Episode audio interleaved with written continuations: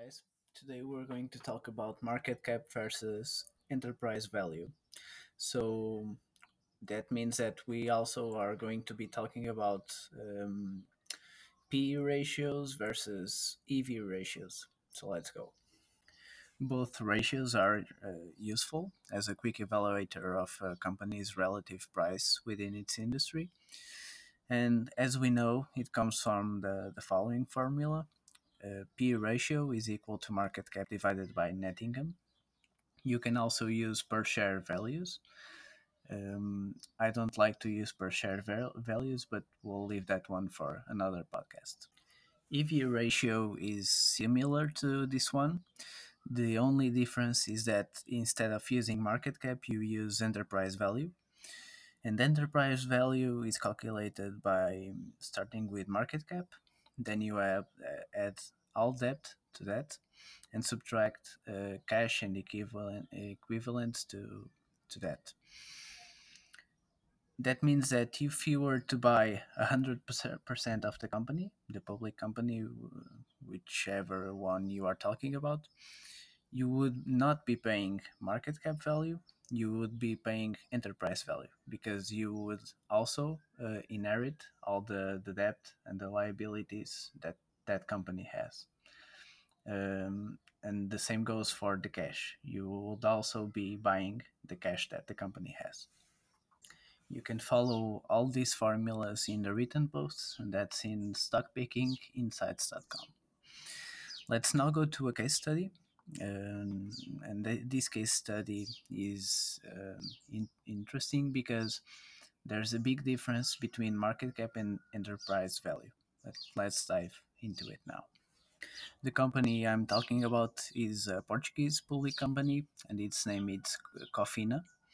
It's a media company, and by the time of writing, um, Cofina's market cap was 27 million euro, and enterprise value, uh, which is again calculated by starting with market cap, so 27. Then you add all the liabilities, total li- liabilities, which is 94 million uh, euro. And then you subtract all the cash that the company has, uh, cash or equivalents, which is 17 million. That gives you a total of 100, 104 million euro. That's a, a huge difference. So 27 million market cap, 104 million enterprise value. We now take these two values and calculate uh, both P ratio and EV ratio with it. But let's not forget that to calculate these ratios, you need to divide by net income or um, on a per share basis EPS. Uh, I like to use softened uh, net incomes uh, if you are a, a listen a listener of this podcast. Uh, so in this example, I used the th- three year average net income. Um, which we will um, approximate to 5 million a year.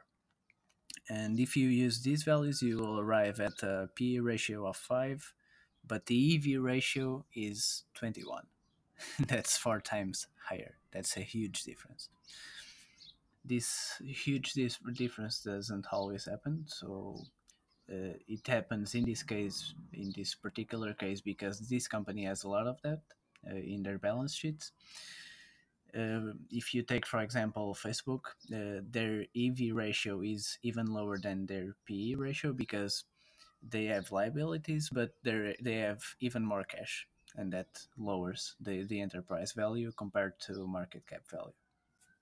Between these two, I'd rather use enterprise value and EV ratio as a consequence. I do think that this one better represents what you're buying because uh, mar- market cap doesn't account for liabilities. And um, because I'm conservative, that's an extra layer of security I have in my, my valuation. So that's it.